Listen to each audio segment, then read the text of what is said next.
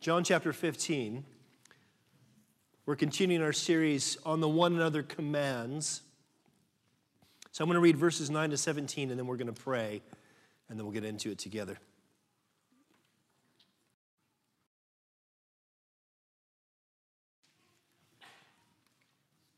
This is Jesus speaking. He says, As the Father has loved me, so I have loved you. Abide in my love. If you keep my commandments, you will abide in my love, just as I have kept my Father's commandments and abide in his love. These things I have spoken to you, that my joy may be in you, and that your joy may be full. This is my commandment, that you love one another as I have loved you. Greater love has no one than this, and to lay down his life for his friends. You are my friends if you do what I command you. No longer do I call you servants, for a servant does not know what his master is doing, but I have called you friends. For all that I've heard from my Father, I have made known to you. You did not choose me, but I chose you and appointed you that you should go and bear fruit, and that your fruit should abide, so that whatever you ask the Father in my name, he may give it to you. These things I command you, so that you will love one another. Father, we thank you that your word is living and active, and we thank you that by your Spirit, you can enlighten the eyes of our understanding. You can help us to know and understand what it is you need us to know and understand. Lord, I, I pray that you would break through the natural hardness in our hearts. I pray, Lord, that you would transform us where we need to be transformed. I pray, Lord, that as we talk about how great your love is and how great it is, how good it is to grow in your love, Lord, that we would catch your vision for our lives and for our church family. Please, Father, would you meet us here this morning? We pray it in Jesus' name. And everyone who agrees says, It isn't COVID, I promise. If you read the New Testament, what you'll see is the idea of growing in love for one another is normal it's expected and it's encouraged. Let me give you just some quick examples from 1 and 2 Thessalonians. Paul writes, And may the Lord make your love for one another and for all people grow and overflow, just as our love for you overflows. Again, he says, But we do not need to write to you about the importance of loving each other, for God Himself has taught you to love one another. and in 2 Thessalonians, he says, in 2 Thessalonians, he says, Dear brothers and sisters, we can't help but thank God for you because your faith is flourishing and your love for one another is growing. Now, we started this series last week, and, uh, and we, we talked about this, this reality that God can't give us anything greater than Himself. And so when God says, he, when, when the great commandment is to love God first, that that has to be the priority because it's from us loving God in response to His love for us that out of that flows our love for one another. And this is something that we're going to revisit. This truth is something that's going to be revisited throughout this series. So if you're in a place where you're thinking, oh no, he's going to say the same thing all over again, let me tell you a story. There's a, a legend about John the Apostle, St. John. They call him Old Camel Knees because he prayed so much. And there's a legend that when he was in the, in the last part of his life, he was getting really, really old, that they would kind of help him walk out before the congregation and wait for him. They'd say, Father John, give us, give us a message. And he'd say, Love one another every single time. And legend has it that basically one time they said, oh, Father John, and, and, don't think I'm Catholic now, this is just kind of what they would call him because he was an apostle. Uh, he, they say, Father John, please, uh, what, is there something else to say to us? Does God have something else to say to us? And legend has it, he said, when you learn to love one another, I will stop saying, love one another. And that was not in legend and in the tenor of Scripture, and even in the tenor of John's gospel and in his epistles. That's not a word of condemnation, it's a word of direction. That the fruits that God wants to produce in our life can be summed up in a four letter word L O V E, love. That God wants to teach us to love Him and to love one another. And so, the theme that we brought out last week, in a sense, we're going to go kind of deeper into that and get a little bit more specific. And we'll, you'll, you'll find, I think, in following weeks how we get even more and more specific about what one anothering looks like. So we pick it up in chapter 15, verse 9. I'm going to give you two main things today, two ways that we learn to grow in love. The first thing is this part of growing in love means that we're learning to, listen, enjoy God's love like Jesus. So, in the same way that Jesus always enjoyed the love of the Father, we're learning to enjoy God's love. How are we doing this? Here's the first way we learn to enjoy God's love as an everlasting relationship. Verse 9.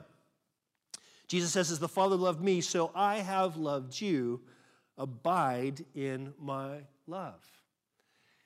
Now, we, we talked about last week, didn't we? That the, the love that, that Jesus, as God the Son, has experienced from God the Father is eternal. He's, that's always been, and it always will be. There's no kind of degrees to that love. There's no sort of uh, hemming and hawing about that love. There's no kind of, it's in one day, it's out the other. It's always existed because they have always existed. That God, our God who we worship, the three in one is love. And love has always been there.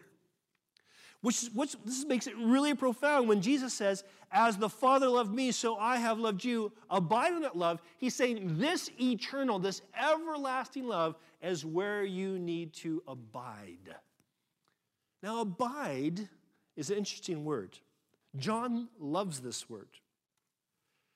The Apostle John uses this word abide 41 times in his gospel. 12 of those times just in chapter 15 alone. This word abide. It, it, has this idea of remain. Some of your verses, versions might say that remain or continue in or stay in. But it's, it's, it's more than just something that we do conceptually. It, I like to say this is kind of like when he says abide, it's like he's saying, be at home. You know, we talk about our abode, where we live. Be at home. In a very real sense, listen, when the command is to abide in my love from Jesus, he's saying, I want you to learn to be at home in the love of God. Now, over the years, Sarah and I have had many people live in our house besides our children. And we currently have Lydia, the intern, stays with us. And it's been interesting to watch her and others who live with us watch how they learn to be at home. And, and I've, I've, I've, observed a couple things. One is it often takes people longer, and especially if they're going to stay with you longer, it, they're slower to learn to be at home. That's one thing I've noticed. So when Lydia first started staying with us, she'd ask permission every time she wanted to take a shower. Is it okay if I take a shower? yes, please.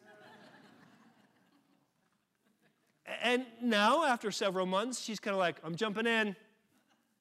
Get a bit more casual. But the other thing I've noticed is this that, that being at home is, is less about what the environment is like and what the relationship is like with us. The vibe, you might say, that people get from us. Are they actually welcome? Do, they, do, they, do we want them there? Are we glad they live with us? Now, let's be honest. We're all sinners, right? Sarah and I are sinners. Lydia's a sinner. And sometimes things get a bit tense, even with guests. It happens. The other, the other, day, she wanted to, I think she wanted to get in and take a shower. And I went to bed early, so there's a knock at the door, but our door was locked, so the dog doesn't push it in and jump in the bed and try to bug me. And so she knocks on the door, and, and I woke me up, and I said, just a minute. And so she's trying to open the door. I'm like, hold on!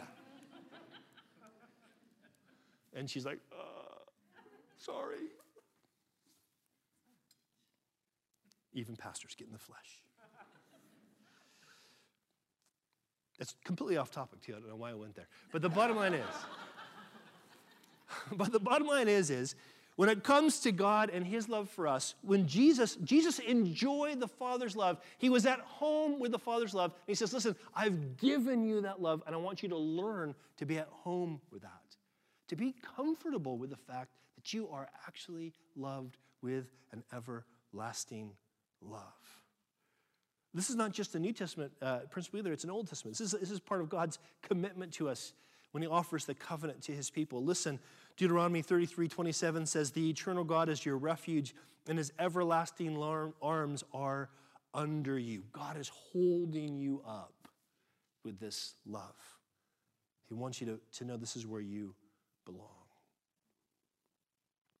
But it's not just, he doesn't just, Jesus doesn't just enjoy God's love as an everlasting relationship. He enjoyed God's love as a trust, as the, I should say, as the trustworthy authority. Look at verse 10. In verse 10, it says this If you keep my commandments, you will abide in my love, just as I have kept my Father's commandments and abide in his love. We mentioned this verse last week, but I want to kind of pull out of this this, this importance of seeing there's no distinction between love and authority. In our current modern, late modern Western culture, we see love as having to be separate from authority because love has to be about equality. We're all flat. There can't be love and hierarchy at the same time. But actually, it's just not true. Because what we know about God, Father, Son, and Spirit, as the Son is always deferred to the Father. They're equal in person, but he, the, the Son always defers to the Father. Especially, we see this as Jesus, as God the Son takes on human flesh in Jesus and walks this earth. We see this, but we see, here's what we see about Jesus and the authority of God. First, we see that Jesus demonstrates the good and absolute sovereign authority of God. He demonstrates the authority of God. Mark's gospel is about that. Uh, listen to this, Mark chapter 2. You guys know the story. Use this illustration all the time because it's a, it's a great one. when Jesus is going to heal the man that's uh, lowered down the roof, the paralyzed man. And he says to the man, First, your sins are forgiven, and people accuse him of blasphemy. What happens? It says, Jesus says, I will prove to you that the Son of Man, speaking of himself, has the authority on earth to forgive sins. And then he turned to the paralyzed man and said, Stand up, pick up your mat, and go home. And the man jumped up, grabbed his mat, and walked out through the stunned onlookers. And they were all amazed and praised God, exclaiming, We've never seen anything like this before. The reason this is important is because why we trust the authority of God, because let's be honest, we are slow to trust authority. Part of that's because we are naturally rebellious. You may not know that or like that, but it, that is true about you. It's true about me. We're naturally rebellious. It's obviously true about me because you're thinking, yeah, because you're American. That's what you guys do. But no, it's, it's, it's not just because I'm American, it's because I'm human. We're all naturally rebellious. But also, listen, we've also seen lots of bad authority in our lives, haven't we? And because we've seen lots of bad authority, sometimes the idea of authority is off putting. But Jesus demonstrates to us, he, he proves to us that the authority that he has, the authority that God has eternally, an authority that can never be overrun, can be resisted but never overrun. That authority, listen, is good. Because when Jesus is wanting to demonstrate his authority, he does so to say, I have the authority to what? Forgive sins. Yes, you've sinned against me, and yes, I want to forgive you. And to show that I do have the authority to, to pronounce you forgiven, here's what I'm going to do.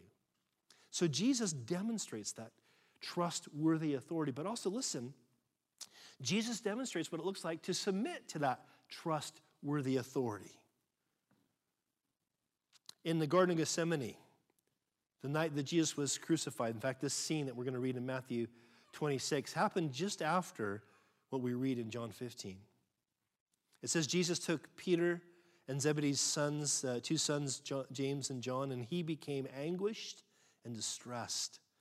And he told them, My soul is crushed with grief to the point of death. Stay here and keep watch with me. And he went on a little further and he bowed with his face to the ground, praying, My Father, if it is possible, let this cup of suffering be taken away from me. speaking of the cross there. Yet, notice what Jesus says.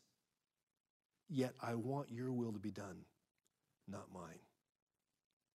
What's Jesus doing? He's submitting to the good and sovereign authority of his Father. We cannot enjoy God. We can't enjoy the God of the universe, the one who's created all things, the one who's taken on flesh and pierced history in Jesus. We cannot enjoy God unless we're willing to say, God, you know what you're doing, you're good, and I trust you. Now, Jesus says these things, he tells us in verse 11 He's, he's showing us that this is about enjoying God. It's learning to enjoy God's love the way Jesus did. Because we know this because of what he says in verse 11. He says, These things I've spoken to you. Notice he says, That my joy, that's the joy he's always had with the Father, that my joy, listen, may be in you and your joy may be full. See, God's calling us, the growth that Jesus wants to develop in us, is us learning to enjoy the love of God as your, your motivating joy. What motivates you? What future happiness or vision for a joy, joyous, good life, what motivates you? Now, it's important that we understand right now because I, I have to be honest here. I struggle talking about joy because I tend to, I have a, a tendency towards suppression. I, I, tend to kind of be a Debbie Downer, if I'm honest. It, this is why God had me marry Sarah, because she's like on high all the time.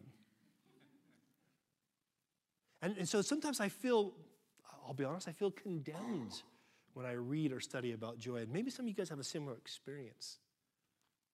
And, and I, and I want to be clear here because when the scripture is talking about joy, it is talking about an experience, a powerful experience.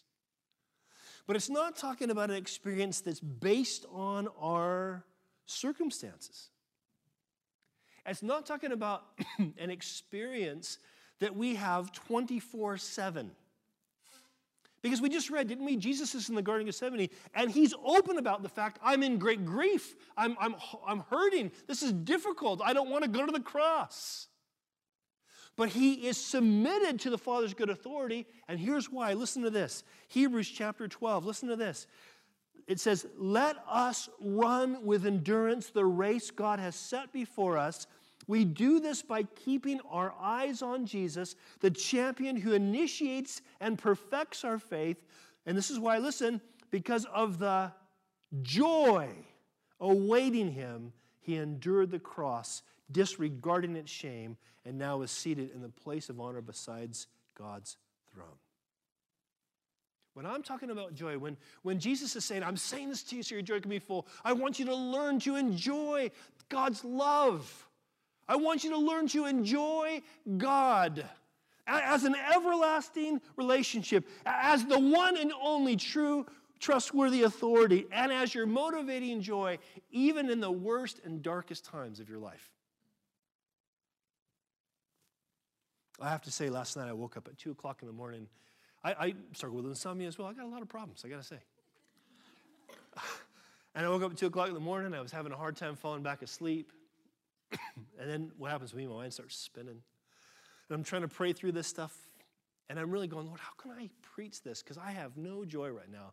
I am miserable and I hate when it, this, I wake up like this.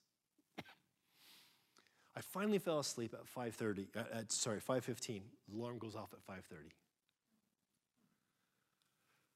I get out of bed and I just start journaling. Because sometimes when I can't verbalize prayers, I just write them out. I just start journaling.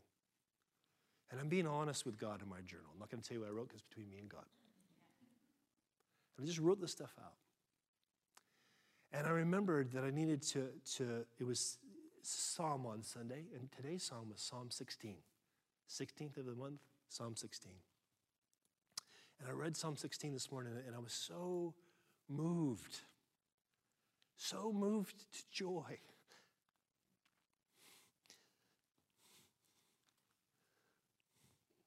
Because, because of this future that's seen in the Psalms. And because I know enough about the Bible to know that that psalm connects to the resurrection of Jesus, the promise of his resurrection. And at the end of the psalm, it says, it says, In your presence is fullness of joy. at your right hand are pleasures forevermore. And even though I, I, I was exhausted, I still am tired, poor second service, man, I'll be a zombie by second service. Uh, even though that's the case, here's the reality I could find joy, listen, motivating joy in the hope, in the truth that one day joy will be 24 7. Now, this is important because this whole series is about loving one another.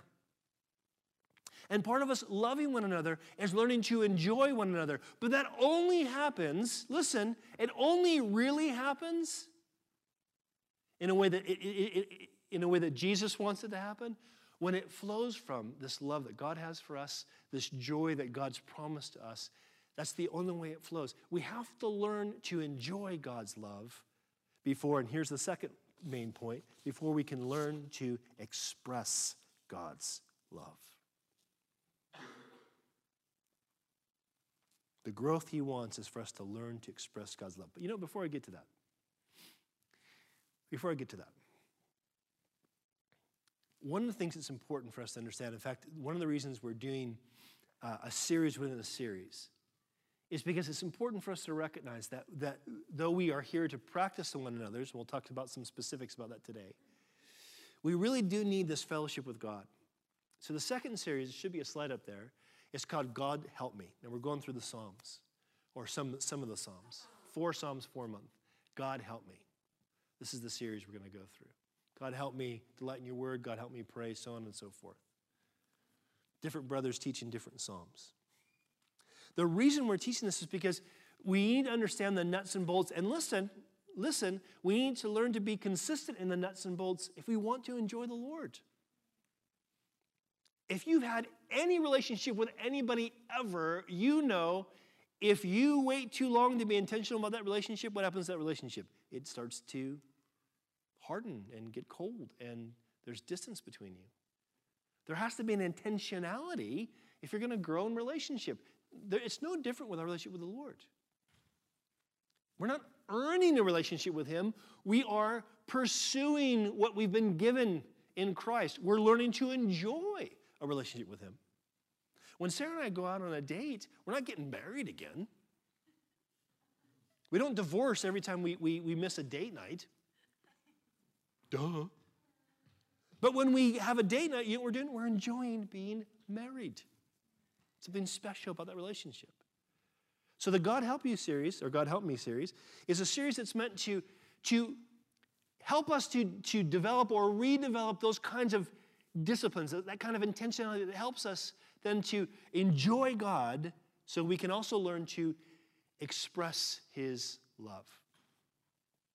So let's talk about this. In verses 12 to 17, we, you know, part of growing in God is learning to, growing in God's love is learning to express God's love like Jesus. Not just learning to enjoy like Jesus, but learning to express that love like Jesus. Verse 12 says, This is my commandment, Jesus says, that you love one another as I have loved you.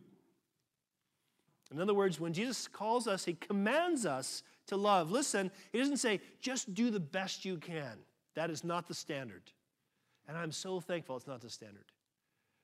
Because there's many times when many people in my life, if they would have loved me as the best they could, it would have been a slap across the face. But instead, they loved me as Christ loved me. And I'm so thankful for that. This is the standard that he calls us to. Drop down to verse 17. He says, These things I command you. In other words, all these things that we're going to be talking about, breaking out here, these things I command you so that, notice, you will love one another. Now we, are kind of connecting back to that, that good authority. You see, this is not a love as the best option. This is love as a necessary direction.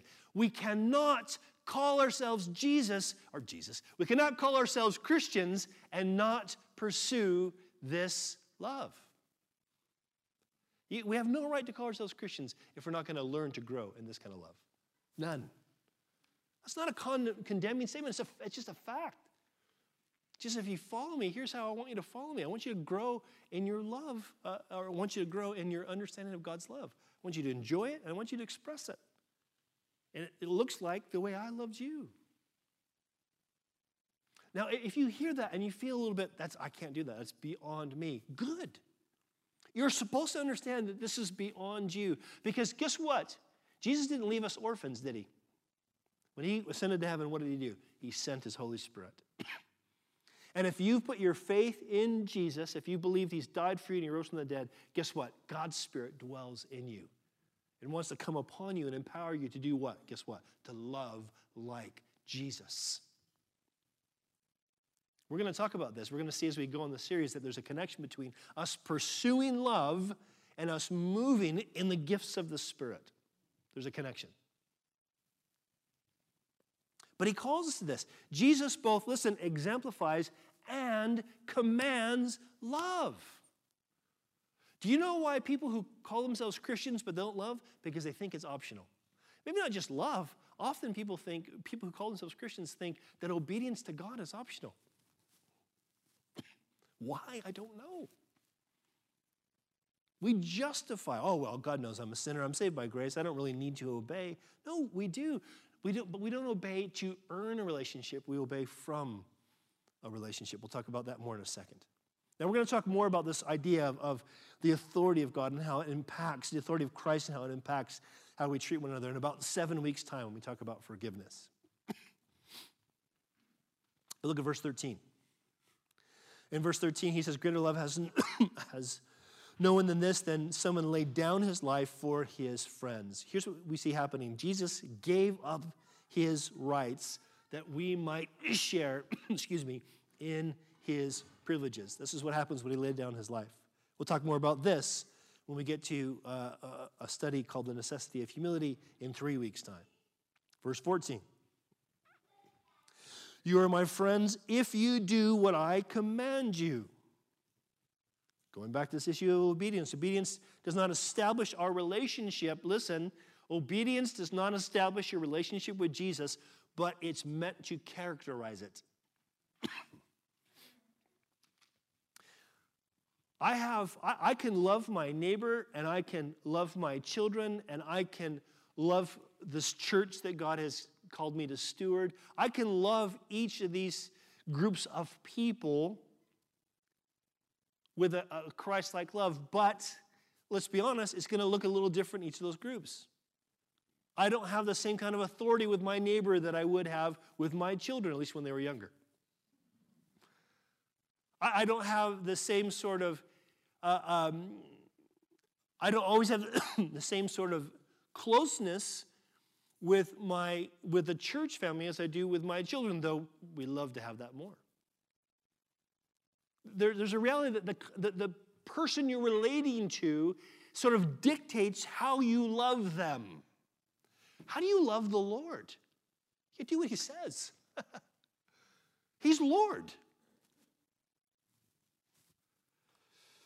This is the idea. Again, we'll talk more about that as we move on. Verse 15.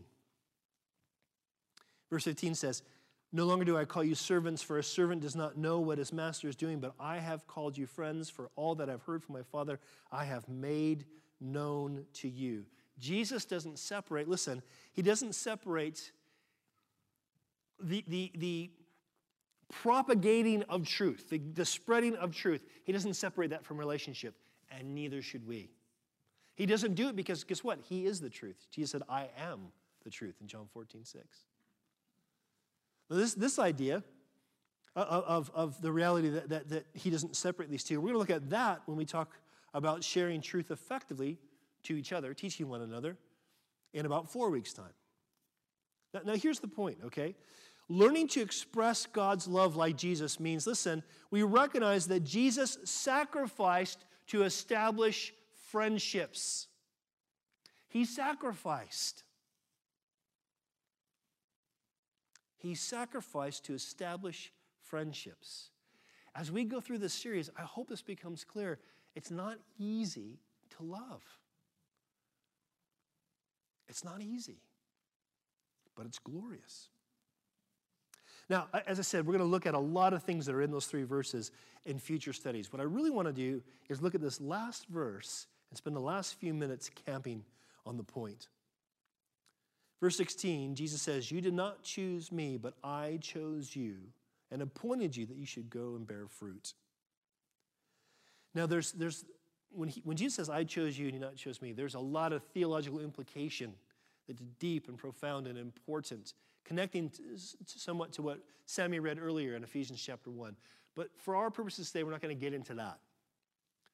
What we're going to get into is something really kind of obvious, so obvious we probably don't even notice it, is that this Jesus is saying to his disciples, I'm the one who initiated this relationship. I initiated this. This is important because we actually see that this idea of initiating relationship. We see this in these, again, overlooked commands, and they are commands, overlooked one another commands that I want to read some to you right now. Listen to these. See if you pick up a pattern. This is a test. Romans 16 16, greet one another with a holy kiss. All the churches of Christ greet you. 1 Corinthians 16. The churches of Asia send, your, send you greetings. Aquila and, and, and Priscilla or Prisca, together with the church in their house, send you hearty greetings in the Lord. All the brothers send you greetings. Greet one another with a holy kiss. I, Paul, write this greeting with my own hand. 2 Corinthians 13. Greet one another with a holy kiss. All the saints greet you. 1 Peter 5. Greet one another with the kiss of love. Now, let me be clear. The kissing part is cultural. We don't need no sloppy agape going on here, you know what I'm saying? no, I, am happy. I, some, some of the older ladies in church, uh, uh, pre COVID, of course, used to give me a kiss on the cheek. I love it. Absolutely loved it. I love a little squidge. I know people are paranoid about that now, but you know, there's affection's a good thing. But really, listen, there is a cultural thing here going on as well. But what's not cultural, what's actually commanded, is to greet one another. And the idea of this, listen, the idea of this is bigger than just hello. We do that with strangers. In fact, I want you guys to turn in your Bibles to Romans chapter 16. If you have one of our Bibles, it's on page uh, 1129. Romans 16, verse 3, 3 the 16. I want to I want to read you guys verses that, again, this is the kind of stuff that when you come up to for your devotional reading, you're kind of like, ah, I want to skip these. But first of all, if you're expecting a child, some good baby names here. But I want you to, to, to kind of see what Paul's doing here as he ends maybe the most profound letter he ever wrote. In Romans chapter 16, starting in verse 3, what does he say? Notice, greet Prisca and Aquila, my fellow workers in Christ Jesus, who risked their neck for my life, to whom I not only give thanks, but all the churches of the Gentiles give thanks as well. Greet also the church in their house.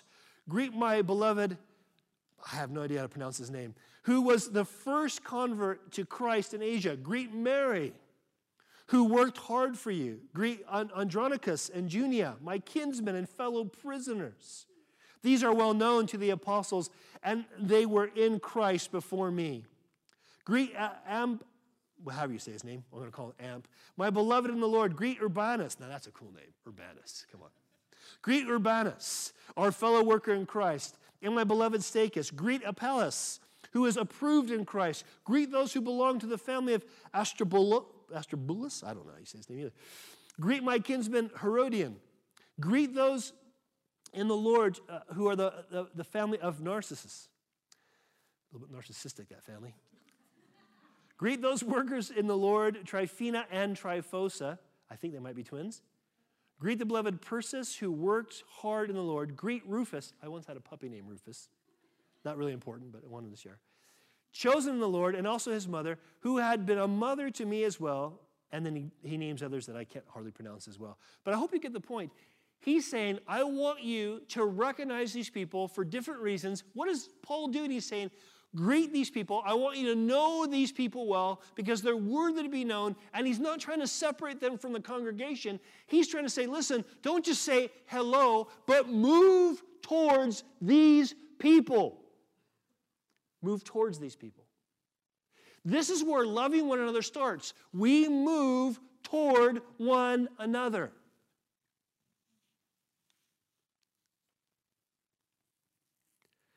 I had, I had some bad news this week. Found out that four students uh, who were part of servants for the last six months or so, three of whom we baptized, decided to go to another church. It was not bad news for them. They went to a great church, really happy the church they landed at. If someone lands at a dodgy church, then I'm really grieved and I try to intersect. But they, they landed in a good church, so I'm happy for them. It grieved me because they left. And you might not understand this, but as a, as a pastor, you always blame yourself when anybody leaves the church. Even if you know it's not true, that's just the way you feel. But it also grieved me because one of the, not the only reason, but one of the reasons they left was because they, they kind of felt like people don't really want to know students at servants.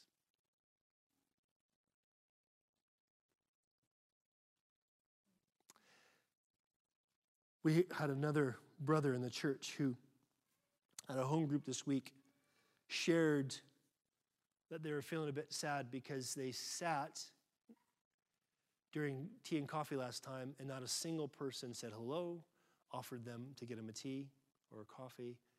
They just sat there, and this person isn't actually able to get up and do that stuff for themselves. I'm not sharing this to condemn any of us. There's no perfect church, man. I, I, have failed to love people too. What I'm saying is, loving one another starts with us moving towards others.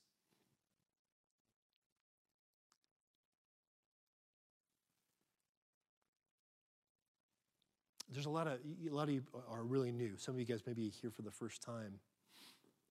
And I apologize that you have to hear that kind of stuff because I don't want to give us a bad rep because there's so many loving people here. We joke on the leadership team that one of the prerequisites is you have to live at Josh and Kitty's house because they've had so many people live at their house over the last couple of years. There's some, there's some lovely people in the church. I think about all the extra hours that many of our home group leaders put into just being available to people. So many people are generous in the church, and you would never know it because they do it. They give with the right hand, not letting the left hand know what's happening. But sometimes, guys, we fail to move forward in the most important place to start. We don't just move towards people. Now, listen, I get it. I really do. It's really hard. And I think one of the things we felt in, in servants the last few, uh, maybe actually even before COVID, I think before COVID, we were feeling this way. Many of us were feeling like we're just, there's, there were so many visitors. You, people were getting almost like a visitor fatigue. That, that each week before COVID, we averaged about 170 people with kids, and each week this place would be pretty full, and there's always new faces. And, and you kind of like, you meet a new person, you meet a new person, you start thinking, like, oh, I, I'm kind of just tired. I want to try to talk to somebody I know. Or this is really humiliating, humiliating. You meet someone, hey, is this your first time? No, I've been coming for six months. Folks, listen, this is not about condemnation, but it is about understanding what God calls us to do in loving one another. It's got to start somewhere. And this is why we stop for 20 to 30 minutes between worshiping in song and worshiping in the Word to have tea and coffee and to greet one another. Now, I know some of you guys struggle to even kind of move out of your seat during that time. I get that too. I really do. I was sharing with a sister yesterday about this very issue that I said it might come to surprise you that I struggle in crowds. I struggle when I don't have a reason to be there. So, like, if I've been invited to speak, no problem, I can be social with everybody. If I'm leading a service, no problem, I can be social with everybody. If I just kind of go to an event, I'm like, where's the wall? Oh, I, I feel like I don't have a right to be there and nobody wants to talk to me. Now, it's a lie it's a lie from the pit of hell, but it still is in my head. I get it. But listen, Christ came to transform us, that we might enjoy His love and express His love, and it starts by us greeting one another. Now, at this point, some of you guys go, I think that's a bit, you know, you're making too much of that point. I don't know if it's really that important. I'm going to close with this verse. These verses from Jesus Himself in Matthew chapter 5. I think we read some of these last week. where Jesus says, For if you love those who love you, what reward do you have? Do not even tax collectors do the same? Listen, same context, next verse. And if you greet only your brothers, or those who are the same education and economic class you are in, or those who are the same gender as you, the same stage of life, the same race, what more do you do than others? Do not even the Gentiles do the same? You therefore must be perfect. Read different. Read like God by the power of the Spirit. How you move towards people. Why? Because they're loved by God and because you're loved by God.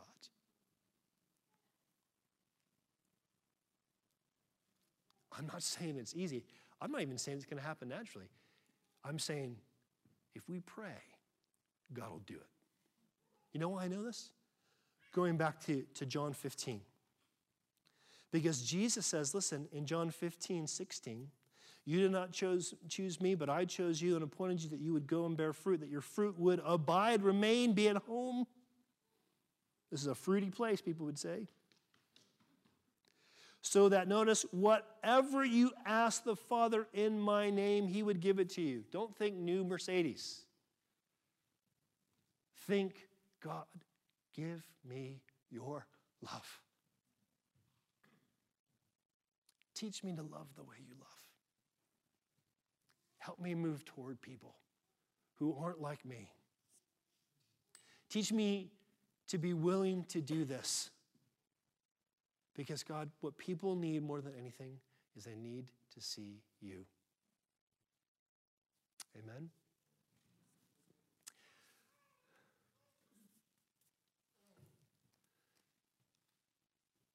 Father, we pray you'd forgive us for first and foremost not believing that you do love us the way you said you love us. Lord, when we call ourselves unlovable, when we say that you couldn't possibly love us, when we doubt what you say, we're basically saying you're a liar, you don't love us. Forgive us, Lord. How foolish and arrogant of us. You love us so much. And even when we do that, you still love us. Forgive us, Lord. And Father, forgive us that because of that, Lord, we tend to not love each other. Or we're nice to people. We like people that are like us, but we don't love as we should. Forgive us. But Father, thank you that you've given us your word, that you've sent your only begotten Son because you so love the world, and that you're able by your Holy Spirit to grow us in love. We pray you would do this. Even now, Lord, as we go about our business, Lord, we pray you would do this. We would know we're loved, and we would show that love by the power of the Spirit. For we prayed in Jesus' name. Amen. Amen. Bless you guys. Paul? Oh, thank you so much for remembering that. That's why this is why Paul is in the position he's in. Uh, yes, you can leave the chairs right where they are. Okay? We don't need to move the chairs. Just take all your stuff with you when you go. Um, look on the back of the, of, the, of the sheet for announcements. Adoration coming soon. Hope you guys all can be there. And if you're not in a house group, I hope you can get in that as well. All right? God bless. See you soon.